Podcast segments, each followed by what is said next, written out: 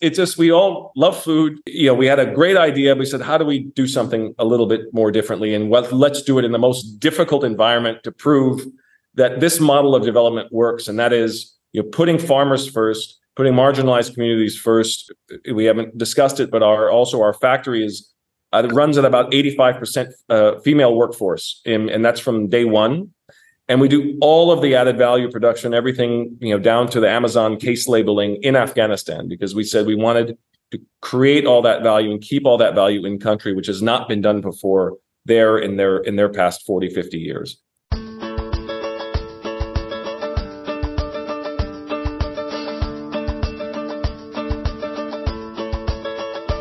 It's time for conversations about our food and how it's grown on Farm to Table Talk with your host, Roger Wasson.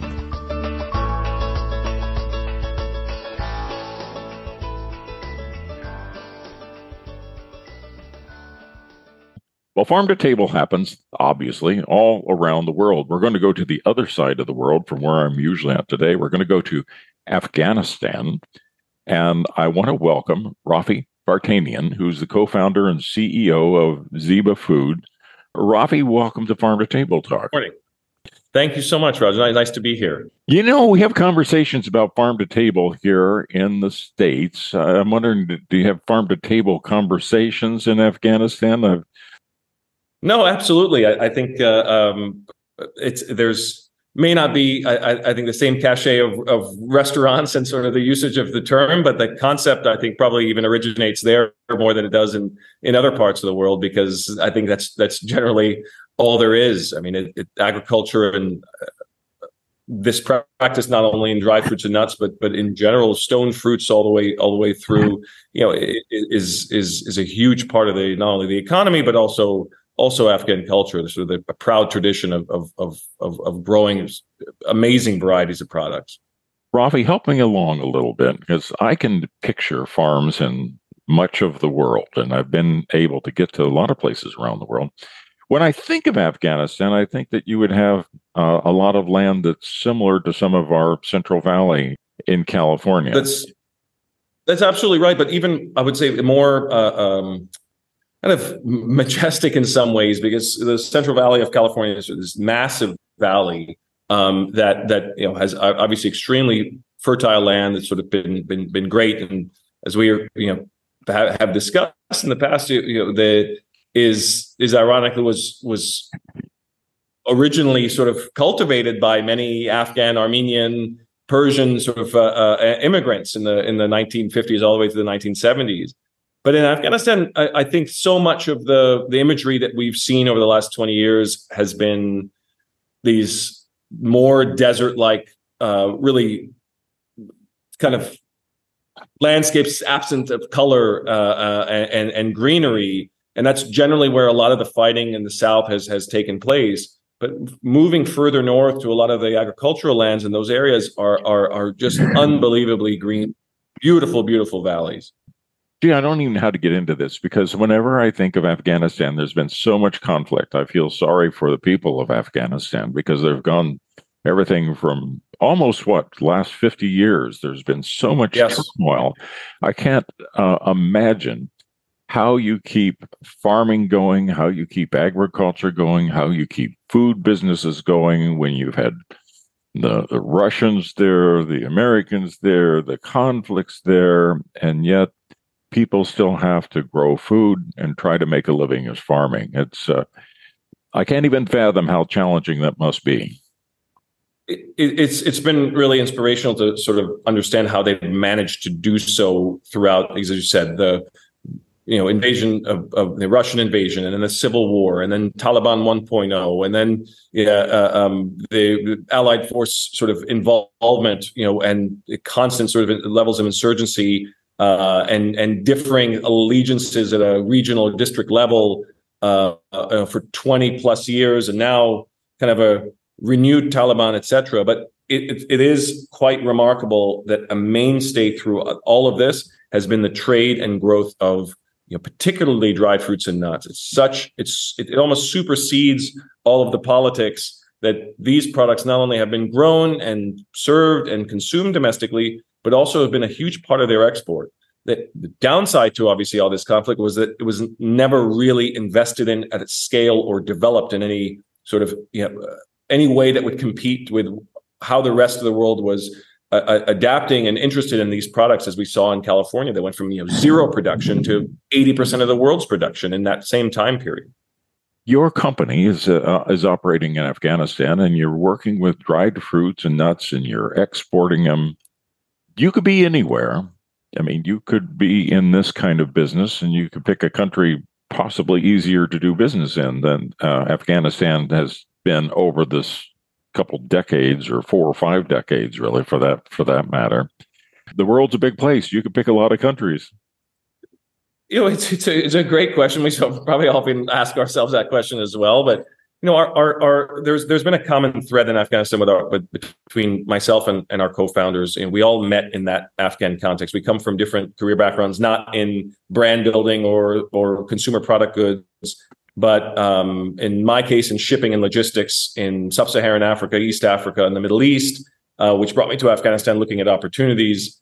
And where I was mesmerized by this range of dried fruits and nuts, I'm, I'm you know, that was served to me in meetings and and and through friends um, and as an Armenian by, by ethnicity, we're sort of very proud of our own dried fruit nut heritage. And these were exceptional, right? Things I had never had before. And sort of it, it started to sort of turn those wheels of, you know, how do we apply this in a development context? Because shipping had, you know, which was great and it's an important part, but it was always sort of a, a, a for me a way into um, a, a more humanitarian uh, uh, uh, pursuits and development pursuits and using that background. My co-founder Patrick was a Peace Corps volunteer in Niger and West Africa for years and and continued to work in that field, but then moved away from that in his more corporate career for a Fortune 150 company, looking at at, at, at opportunities in developing worlds, and ended up in Afghanistan as well.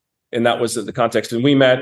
We have another co-founder who's in finance again. So it, it just it just we all love food love the idea of development, wanted to do something differently, have had exposure to development in many ways. And our fourth co-founder is, is an Afghan refugee who left during the Russian invasion, and ended up in, in California of all places, works in logistics, also wanted to sort of invest and reinvest in his in his in his sort of you know homeland effectively. And so um, you know, we had a great idea. We said, how do we do something a little bit more differently? And what, let's do it in the most difficult environment to prove that this model of development works. And that is you know putting farmers first putting marginalized communities first because you know we haven't discussed it but our also our factory is uh, runs at about 85% uh, female workforce in, and that's from day one. Um, in the factory itself it's actually 100% we have some male employees around as well. And we do all of the added value production everything you know down to the amazon case labeling in afghanistan because we said we wanted to create all that value and keep all that value in country which has not been done before there in their in their past 40 50 years. So that's you know, roasting packaging cleaning all of the certifications. We built our factory from scratch before we had a customer. One could argue the merits of that from a business case but it was how we wanted to approach uh, uh, um, this business at, at, at this stage. Well a couple of things you just said caught my attention. Um, one one of them is that that it doesn't surprise me you had a partner that uh, had some Peace Corps experiences and you've had because there's a certain mission orientation. I mean, you can take where's a good business opportunity, but if you could be making a difference to a country or to a whole segment like agriculture, um, yeah, I can see why that could be a priority for many of us. Is That hey, I'm in. I want to be able to help. I want to make this better. And the other thing you said is really interesting is how many of your workforce are women because part of the image of Afghanistan is the women have not had opportunities, education, let alone income. And that uh, and that's not a perception. That's an unfortunate reality. I mean, you know, and so that, that, that's and we're we're we're trying to provide those opportunities, at least make a small dent in that in that imbalance.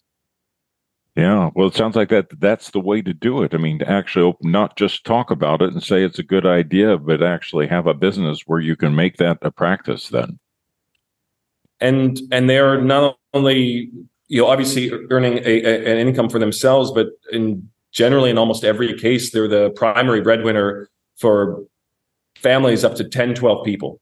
Um, and given where the economic kind of climate has gone there since uh, uh, two years ago since the new government uh, I mean, the, it, that number may have increased in terms of the number of people that they support from an extended family, and, and you know, when we don't employ people on a seasonal basis. I mean, these were all things that we did from from the very start, which was, you know, how do we turn this entire value chain on its head, and that's you know everything from how farmers are compensated, when they're compensated, to w- where the value addition occurs and who benefits from that. So, um, and that's everyone from you know, who makes the local the boxes that we pack in, that's done locally, and who ships locally. I mean, so you affect this larger economy, even in a small business, when you keep that value addition in country. And, and uh, I, I, think that that's, as we said, just just something that, that, from the beginning we knew would be things that we, we had not seen in development in our own experiences in the past. You know, Raffi, I would like to imagine myself riding along with you out and visiting a farm somewhere, visiting farmers, and uh, I wonder if you might share an experience you might have had when you've gone out and you've actually met somebody that was producing dried fruits and, and nuts that your company was able to use. And what's it like? What's their what's their home seem like? What's their attitude feel? I mean, what what was it like when you had one of your early opportunities to go out and visit people that are actually growing the products? I mean, I'll just give a, a, a recent example of um, a, a, farmer that we've been working with for now five years who grows uh, a lot of our, our, or collects a lot of our mulberries. Our mulberries are, are wild grown in the sense that they're not um, on orchards, but they're in kind of communal lands in in throughout villages. And he's a village elder uh, um, who who sort of commands a lot of the respect in that area, and and his home and his almost I mean, there's no better way to describe it than it was almost like a Swiss Family Robinson style, sort of on the hillside series of, of huts and homes, and then just trees, you know, up the mountainside, and then and then it kind of melded into other kind of home settlements, et cetera, all alongside. And he and and you're just sort of walking through some of these irrigation channels that were that were were had been dug over time um, up into the farms, and then just seeing the post harvest processing. This was um, over the summer, and just uh, in full embrace of our own team members because they were had become like like family at that stage. Because not only you know are we their largest customer from that perspective, and they're our one of our, our our our many suppliers, but but a large one. I mean, we for that entire hillside, effectively, the income that we provide them at the beginning of the harvest when we buy you know sustains them for the entire year. Um, and just the the general and it was, so it was it was it was wonderful to see them. Of course in afghan fashion um, we weren't just gonna you know come there and say hello. It was you know the, the the, red carpet treatment effectively a beautiful hike up the mountain then really come down. There was you know this unbelievable lunch along a creek side of you know the kabuli palaus the traditional rice you know it, it was just it was just a, a, a you know a wonderful um, reminder of a lot of the, of the work that we do when we're sort of slaving at expo uh, uh, uh stalls, et cetera, over over time, or or dealing with you know chargebacks oh. from from oh. distributors, et cetera. You kind of it's you we need that grounding on a regular basis, and that's that's just one example. There's there's so many more farmers now that we can visit as well. And just you know just to point out that it was difficult for us to see during the um, kind of years of the insurgency. Strangely, it's been you know now that the Taliban is back and there's stability uh, and and relative peace, it is easier to travel to these areas. So I think that's one thing that we're looking forward to doing if we look at silver linings and all this. So it's farm to table. So tell me what was on the table. What do, what do you eat when you sit down and uh, toward the farm and you go down and have a picnic by the by the river? Well, I, I, mean, I mean, traditionally we'll start with with a, a, lot of the the kind of dried fruits and nuts of that area, you know, and and some green tea. That may be the kind of the initial sort of entry point before sort of walking. In that season, it was melon season, so we carried a whole heap of melons up and had them at the on the top of the mountain about an hour and a half in, and then came back down. And then the spread was outside on a on, on a picnic, and it, and it starts with fresh bread, the the the, the that they've that so many small clay ovens that exist sort of you know all around the city, much less all around uh, villages. Um, and then on top of that is, is sort of where the it's very meat and rice heavy culture and the kabuli palau, one of my absolute favorites. I have a, I mean, a terrible weakness for eating, you know, my weight's worth.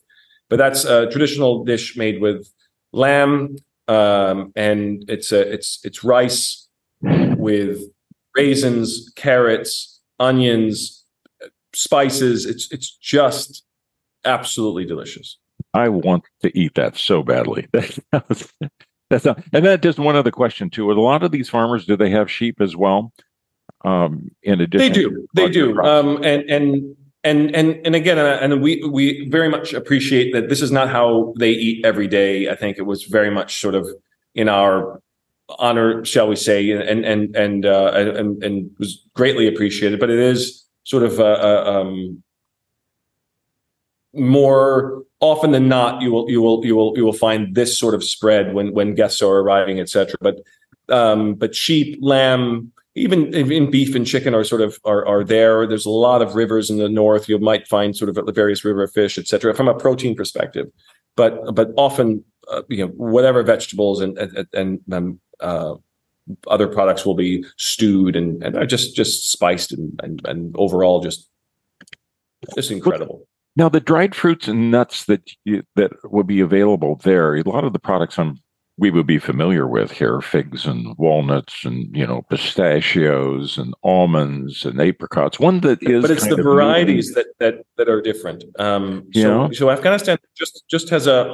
as an example of almonds it's 109 varieties of almonds so you are very familiar with the, with the almond industry and how many are maybe right. available in california right. but these 109 some are only grown in one valley and are not really commercially exportable because there's only i don't know an annual production of 300 kilograms and they vary in size and shape and nutritional profile and oil content and sugar content some are in soft shells that have these two sharp points at the end look like a crescent that you sort of break open others more rounded others flatter very sweet almost honey like in in in in taste and texture but not roasted some you know, we've tried about, we have a wall in our office still about eight, we tried in the end about 85 different varieties before selecting the, the about three or four that we work with, some in food service, some in retail. Um, and this on, also goes for, for other products as well. I mean, it's not, not that uh, level of range, but still many, many, many different varieties. It never went through any um, consolidation in the industry. As a result, you sort of are, are left with with with just these unique varieties from from farm to farm, orchard to orchard and, and just different names given to them just by who propagated them, you know, two centuries ago or three, three generations ago. Know, we're here in California, uh, nearly half of them are uh, nonpareils. Uh, you know, yeah. we don't have nearly as many varieties. But mulberries, explain mulberries to me. You know, I, I, I really don't think I'd know them if I saw them. So, um, um, uh, mulberries is a um, again another a, family of, uh, of of of fruits that you often see, uh, strangely enough, in the Midwest, sort of long and berry-like, almost like a a, a uh, um, raspberry, etc. But that's that's extended or elongated, and comes in different colors: white, red, a blend. You, you know, they're very common in you know in Georgia and Armenia, in Iran and Afghanistan. So this is traditionally sort of where mulberries are going, but you do have different varieties of them in America. Very tart um, and that, they do have a sweetness to them.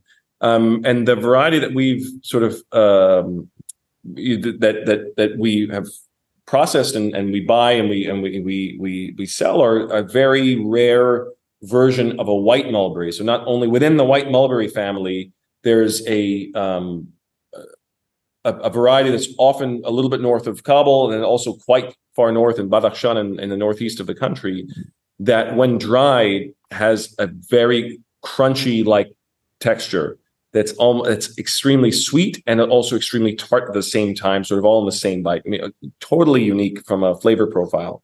Um, you often do see mulberries now in the market, um, mainly from Turkey, that are chewy and soft. Don't have nearly that that punch or that texture that that, that we found out of the Afghan ones that we love. You know, when I think of all that variety, it sounds really, really interesting. But my goodness, it must be challenging to have all of that variety and then market them and be able to go globally at, at any kind of scale because I mean, I get it. I would like to know there's this certain farmer that has a certain variety of mulberries or or maybe even these almonds that are different too. And I said, gee, I want that one. But how can you as a company, you know, gather yeah. up all no, no. so products? so out of all those, we, we do select varieties that we know have quite strong annual production that we're not going to run into any kind of supply issues, you know, uh, until we get to a stage where we're far bigger than our, our, wildest dreams from that perspective. So there's still quite a bit of annual production. Um, as as far as Ziba is concerned, I think we're the only company in the country that buys in advance of the harvest, you know, paying a deposit and pays in full.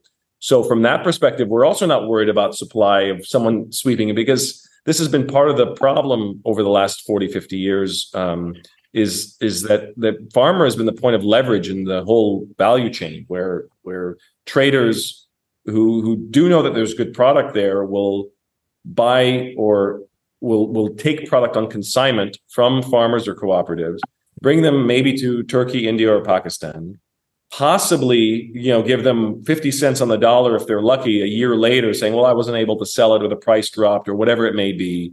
And you know they have no you know say in the matter. Further than that um, what it's done to the industry is is is if they blend last year's crop with this year's crop you know quality is inconsistent. So buyers in general just feel well i know that afghan products are are are they're supposed to be amazing. I'd heard this from you know two generations back, but now, well, there's no consistency, and I can't invest in a brand with no consistency. So, you know, that early feedback is what what you know led us to saying, well, you know, we have to control that aspect from the start.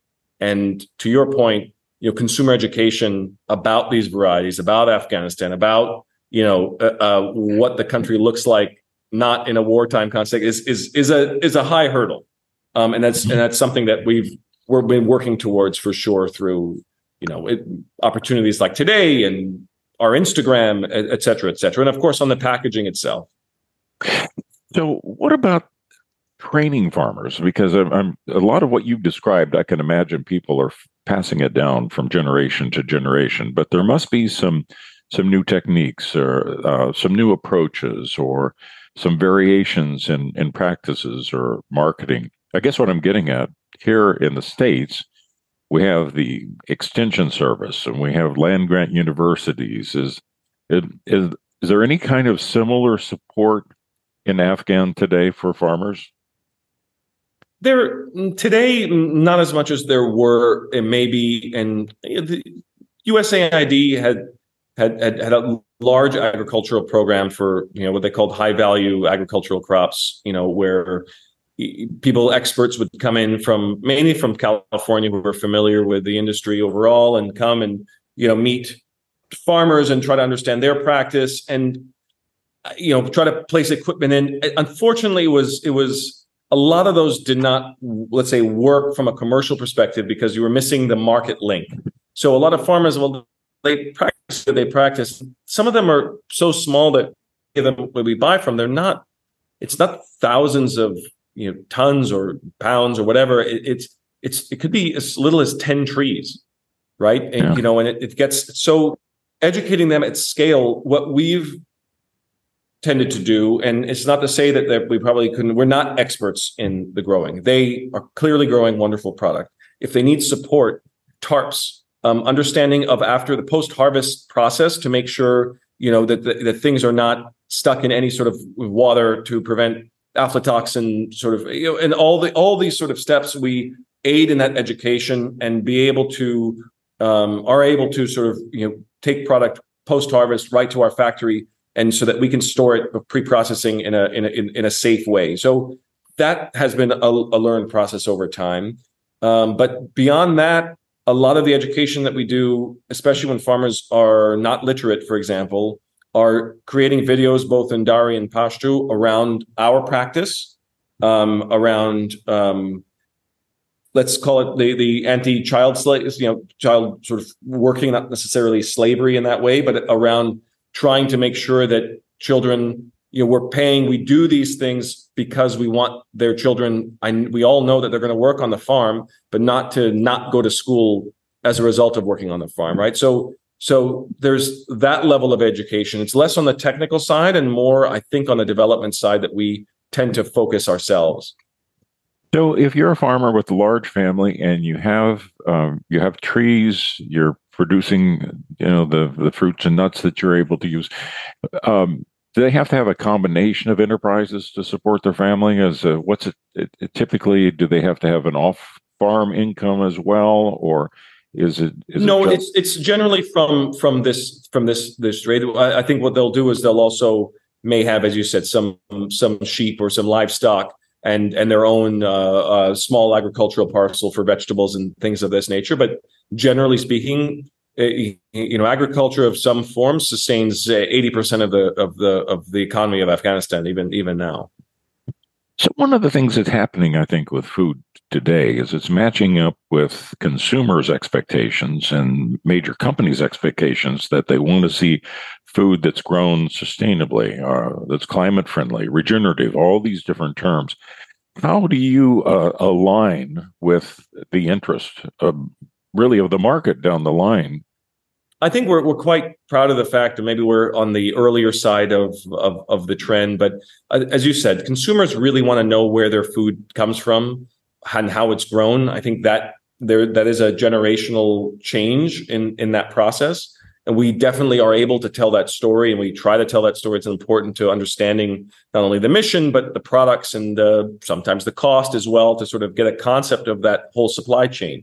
Um, but from a sustainability perspective, one thing that we also are, are, are, are, are we tend to um, highlight is the fact that these are all naturally irrigated from snowmelt. You know, we're we're surrounded. So I mentioned all these beautiful valleys uh, in and around the country, but that's they're valleys in between the lower Himalayas and the Hindu Kush mountain ranges. This northern part of the country, which is still gets tremendous amounts of snow in the winter, you know that all flows and and just creates this this this unbelievable uh, fertile soil. It's not you know using water table resources et cetera as we've seen in so many parts of the world.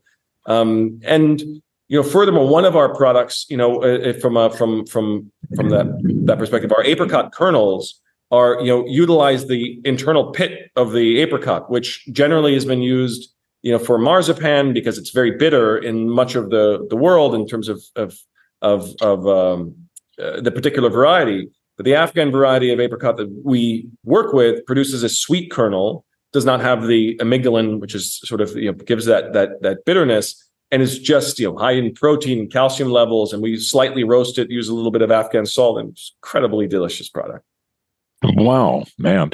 Well, what most people don't possibly considered upcycling from the perspective of of the industry in terms of, of you know what we're seeing like a lot of the conversations uh, uh, um, when we're attending food shows et cetera sort of you know uh, be around So, so Raffi, uh, your company then is uh, you you're processing these products and you're marketing them all over the world. How many how many countries are your products? no, no? I mean, we're, we're the U.S. is a big is a big uh, uh, uh, market for us. We also supply to um, Central Europe through a distributor in Denmark, and also in the Middle East through the United Arab Emirates. We've Mhm. had a foray into the UK as well and Singapore, but you know our focus has re- has really been around around the US US market. You know, starting in, initially in in food service, working with you know the fine dining sector, where people were looking for unique flavors and tastes, and it got us sort of uh, um, not feeling like we're on our own echo chamber. That these great palates also love the product, and that that helped us. Um, I think have the confidence to launch a retail product at the end of uh, of 2018, early 2019, and and from there we've you know, grown the the the offering and and are available in in you know a lot of a lot of specialty stores, but also in sort of mainstream grocery stores and of course online, etc. So, where would I look? Where would somebody look and say that I want to be able to try some of these products So- that you're producing? You know, anywhere from you know, a lot of the the the Kroger branders, for for example, you know, Ralph's um, in Southern California and um, King Supers in, in in in the Denver area, and um, World Market carries some of our products as well. Um, Erewhon, maybe some of your listeners know, in in in Los Angeles, we have a fun store to to spend a good amount of money in, but but nonetheless, you know beautiful products. Um, Mom's Organic on the East Coast, uh, Whole Foods in the Mid Atlantic. Um, so a, a, range of stores, and also some great you know specialty stores like who have been supported us early on, like Bi-Rite and Market Hall in California and in, in the Bay Area, um, and to to similar stores in the East Coast. Boy, I can't wait. I'm going to take a you know, want to go out and visit. I want looking forward to you sometime having a QR code on there and visit to one of these farms that you've. That's that's the intention for sure to give that traceability. We've just added a QR code to the packaging, and so that and that right now maybe leads to our website, et cetera, for further information. But we're what we're trying to move that towards is um, to actually the farmer itself. And so our batch traceability system that we've implemented and gotten even you know further further uh, uh, um, siloed into like kind of um, 25 kg lots should should give us that visibility or should give the consumer the visibility of of who they're whose whose product they're eating in their bag. Yeah, yeah. Some of my listeners will realize that I had a story about QR code. I had a podcast about it because it it's that opportunity to bring the stories even closer. So that when you're picking up a, a product that you can go back and see the farm it came from. And I'm still trying to get in my mind that picture of your visiting the farm and having and the lunch you described. I'll, I'll send it to you after after this this call. It was it was it was it was really one of the highlights of this year. Uh, there's no no question. I, I, want to pause just a second uh, and before we wrap up. And re- be sure we're getting uh, where people can get more information on Ziba Foods, and it's ZIBA Foods is just Z-I-B-A online. F O O D S dot com. Uh-huh. Um, and and you know the website of course you can buy the full range of products there and of course have a lot of information including at ziba foods for from our instagram um, and but available you know from a purchase perspective of, on on amazon.com of course and and and you know, about now 12 1300 retailers in the us but as far as you know getting a sense of you know our mission our product range um, you know stories with our farmers i would say that our website and and, and our and our social media are, are, are great great places to start. Raffi, one other question I want to ask you, and that is, how'd you get into this? I mean, there must have been a time in your life you didn't think you would be doing dried fruit and nuts, and uh, in Afghanistan. That is correct. So, so did, in, in, I always try to this? figure out a, a, a, brief brief version of the story. But as I mentioned, my my background's in shipping and logistics, and shipping as an industry is one that deals uh, a lot in the developing world. And I studied development at university and, and, and lived in South Africa after after uh, um, university to start my career, and also worked in East Africa on the Horn of Africa um, before being in the Middle East, and explored opportunities in sort of difficult, let's call it difficult markets and challenging markets. And I I was working in more, let's say, a dirtier side to the commodity business, coal, iron ore, steel, etc. And you know, though it's fascinating and and and, and important and skill set, when I wanted to kind of apply that in a different light, and when I had these dry fruits and nuts, how can these not be marketed? I looked at it as initially a logistics issue. Afghanistan's a landlocked country, um, and then a marketing issue uh, as well. And I think from that point, it was here's I've been working in this industry. I can actually apply these skills and do something with it. Um, and I think our my you know I found like-minded people that felt the same way about their previous careers. And the hardest thing we've done is actually try to build a brand and navigate U.S. retail more than it has been. I mean, working with the Taliban in in in, in, in, in that transitionary period was was was cake in comparison. Let's put it that way. So, boy, that sounds like a, another podcast right there. And then I guess the then the final question I have for you, uh, when you see this path that you're on, where the company is on, you're seeing what's happening with farmers in Afghanistan. You look down the road, what makes you the most optimistic? What is it that you see that um, where we're headed that makes you feel good about the future? Well, I, I think as, as a as a model, not just for Afghanistan, we, we'd love more companies and businesses to sort of exist like ours in the country because there's there's so many products there's so much that that is out there. So we, we love to be a you know we'd love copycats from that perspective. We know how difficult it is to build a brand but not difficult to invest in in in value addition at the source. Mm-hmm. and you know from that template if we're able to replicate this in other difficult areas where we've had you know, work experience. You know, in my case, in Somalia and, and Djibouti, where you know, and through Ethiopia, incredible dried mangoes, etc. Or, or or Patrick, my co-founder's experience in West Africa and in, in Niger, and also in Uganda. That he does current work in you, you know in ground nuts and, and certain other products where you know that that have these massive logistics challenges, incredibly uh, beautiful products that that are indigenous to the areas. It's a marketing issue, and we have a supply chain and a brand that we're building and we'd love to figure out how to sort of match these up and and and grow that sort of because the consumer response to understanding these stories understanding really what farm to table now means i mean at, at, at this really core basic level um, and supporting it is is highly encouraging. You know I, I guess the the one question that come up with some people's mind is that they're challenged these days to not even fly as much as they did because it's you know just making a bigger carbon footprint. But when people challenge moving products from around the world, is there an answer to that as far as people that are concerned that we're, you know, using too much carbon, putting too much carbon into the atmosphere from moving moving the products?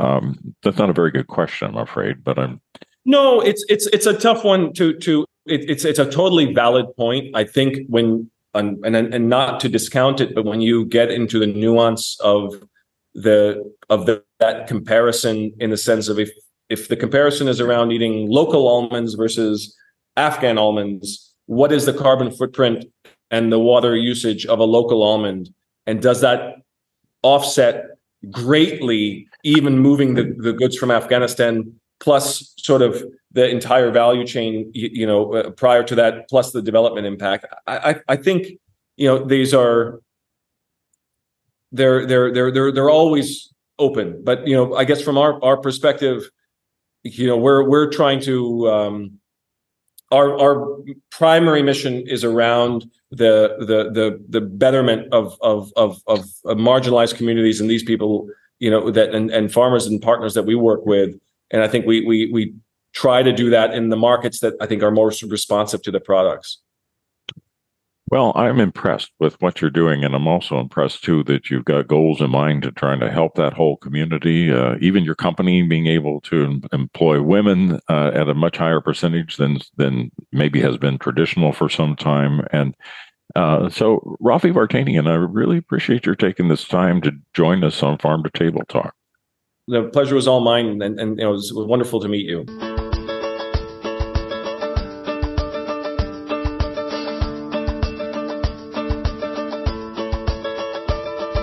You've been listening to Farm to Table Talk with your host, Rodger Wasson.